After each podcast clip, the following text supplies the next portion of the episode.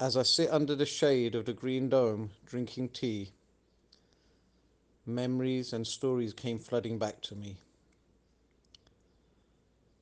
I hope you enjoy the stories as much as I enjoy telling them.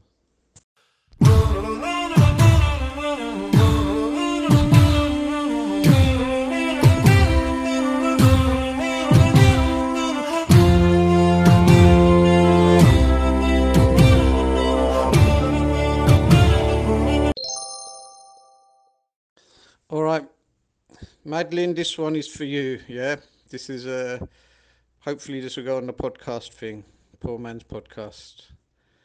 But in 1997, when I first started coming into right, I need to start practicing this religion and find out more.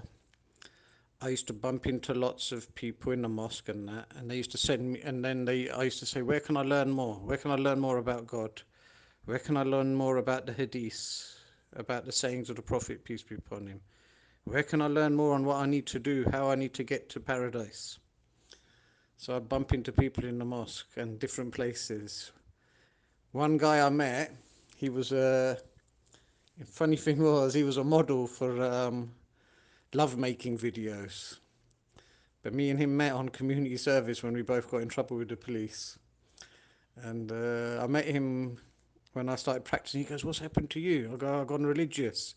He goes, Oh, you might want to meet my mate in High Wycombe. So I said, Yeah, yeah. Does he know about religion? He goes, Yeah, yeah. And then I met this, and then I went to meet that guy, and he introduced me to this guy called Sheikh Faisal. That guy was a bloody nightmare. We invited him to our town. And our local mosque wouldn't invite him, wouldn't let him, wouldn't let me bring him in luckily for them, but he got invited into the other mosque. So we gathered a load of people there. He used to make us fight each other. He used to, that guy had no spirituality. He was just there condemning everyone's going to hell, this, that, the other, blah, blah, blah, blah, blah, blah. And he ended up to going to, and we ended up inviting him for about three or four weeks. In the end, me and my mate said we don't need him anymore. They were, we were fighting. Each, one guy who we know, a hard man in the town, he had, I think, gold ring or gold earring or something, and he's while he was preaching, he said, "Take that off." That's a this. This is the kind of preacher he was. A bloody nightmare. And we could have got in a lot of trouble if, uh, luckily, they weren't official gatherings. We could have got in a lot of trouble with the police when he got arrested. I think he's in prison now for terrorism. Then another guy I met, he goes, "You need to go to Finsbury Park. There's some good things going there." So got the tube, went to Finsbury Park, and that guy, I went to speak to the leader of the people, and that guy, guess what? He looked me in the eyes. I went to see him at the end. I go, yeah, I want to learn about God. I want to learn about the Prophet. I want to become closer to God. Can you tell me, like they told me, you're the big man here? And he looked me in the eye and he goes, we need people like you in his Egyptian accent, which I can't do now. And then he went to shake my hand, and guess what? He had two hooks. That was Abu Hamza.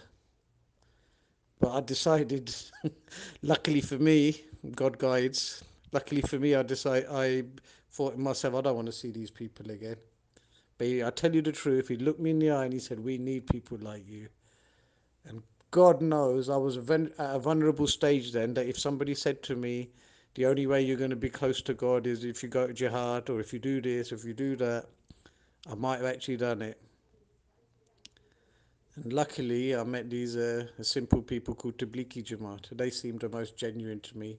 They gave me help me and guidance for a few months. There was other crazies I met. I mean, one time I went to this this HT group, Al Muhajirun. It split into. Oh yeah, wait! I've just remembered another story. Whoa, this was incredible. This is going to go on a bit long though. This was round about just after Bosnia. They and the, the guy in the mosque in Stoke Poges Mosque in Slough, which they've sorted themselves out now. They used to invite everyone as well, and they said, uh, "Let me. What happened in Bosnia is going to happen in England soon, and they're going to rape your sisters. They're going to rape your mothers. They're going to do this. They're going to do that. And this weekend we're going to have a survival course." you lot are going to need to know how to survive in the wilderness, just in case it all comes on top for the Muslims. Oh, I thought, what? And the way he was talking, I'll tell you the truth, I weren't that impressed. But I thought, man, if Bosnia happens in England, we need to get prepared. So you remember the army surplus shop in town? I went and got my tough boots. I went and got the army clothes, compass, torch. I was ready to learn how to survive in the wilderness in a weekend course. And uh, went to Slough railway station. And me and my mate, God bless him, he's passed away now. Wonderful guy we were sitting outside uh, railway station waiting for the guys to take us on. Remember, this is jihad training camp. It's all right. I don't mind saying it. This is in 1997. I didn't know no better uh, at that time, and uh, the funny thing was there was a camera, camera crew pointing at us. You know, with those big speakers with the with the microphones, huge microphones in those days. They didn't have good equipment and they were pointing at, they were filming us. And I, I, my mate Shaheen, I said to him, I go, bro, I go, look, that camera, they're looking at us, bro. They're looking, they're filming us all. I said, uh, what's going on here? He goes, I don't know. What is going on? It was like a scene from that film. I can't remember Four Lions or something. It was like a scene from. Go, bro, what's going on? He goes, I don't know. So we went out. I went out. I confronted them. I said, what are you doing? You're filming us.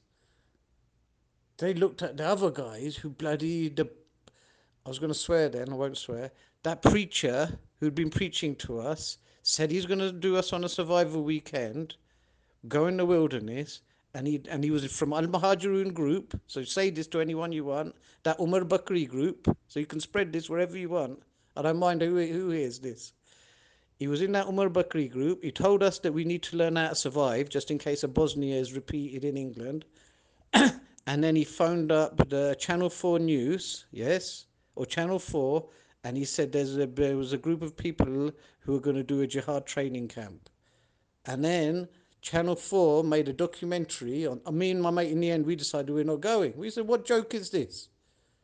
What joke is this? And we we warned them all. We said to them, look, you're having a joke. This guy, I don't know what his game is. Even uh, even then, in 1997, and we had enough wits about us, me and my mate, to say to them, we warn you that somebody's making money out of this, and there's something not right. And then uh, that documentary actually went on Channel 4, and it was called The Tottenham Ayatollah and it was about Al Muhajirun and it exposed them as a crafty group who were intent on terrorism at that time. So, Madeline, this one is dedicated to you, yeah? To tell you in Islam there is false people and there's truthful people, and there's false saints and there's truthful saints. And there's in the world there's false gods and there's real gods. One of our life's missions is to find out the real ones. So, Madeline, may God guide you to the light, to the truth of our purpose on earth and uh, why we're here. And uh, may God lead us to that what's going to lead to blessings in this world and the next world. Amen.